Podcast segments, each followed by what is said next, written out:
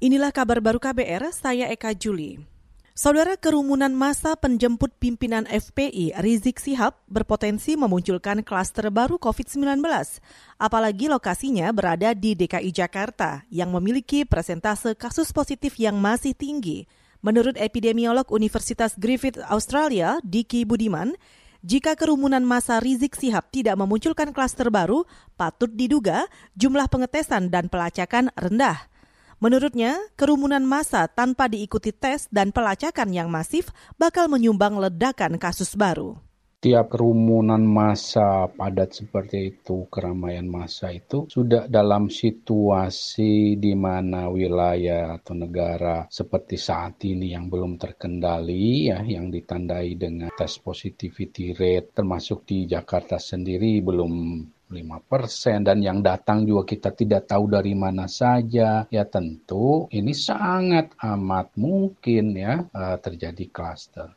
Itu tadi epidemiolog Universitas Griffith Australia Diki Budiman. Hari ini pentolan FPI Rizik Sihab pulang ke Indonesia setelah lebih dari tiga tahun di Arab Saudi. Kepulangannya disambut ribuan pendukungnya.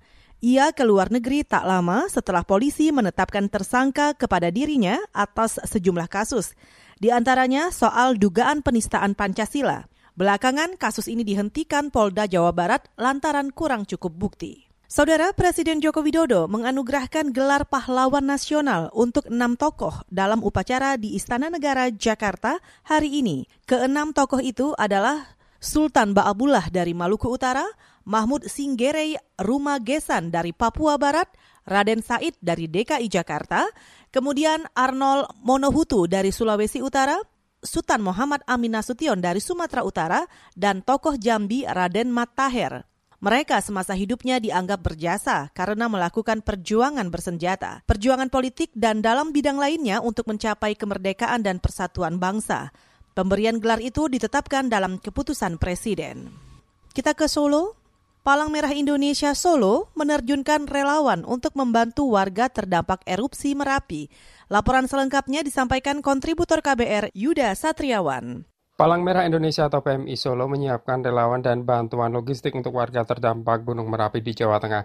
Ketua PMI Solo Sumartono Adinoto mengatakan seluruh proses selain mengikuti prosedur manajemen bencana juga mematuhi standar protokol kesehatan.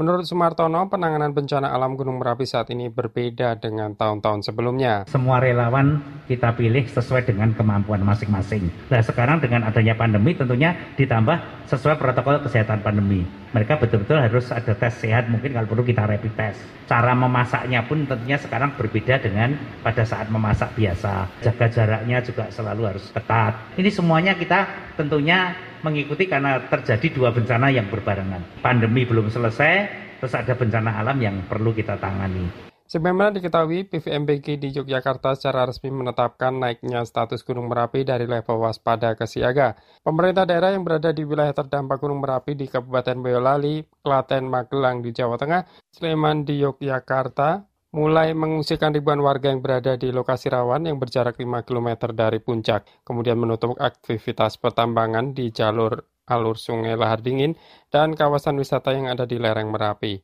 Dari Solo, Jawa Tengah, Yuda Satriawan, KBR. Saudara, demikian kabar baru. Saya Eka Juli.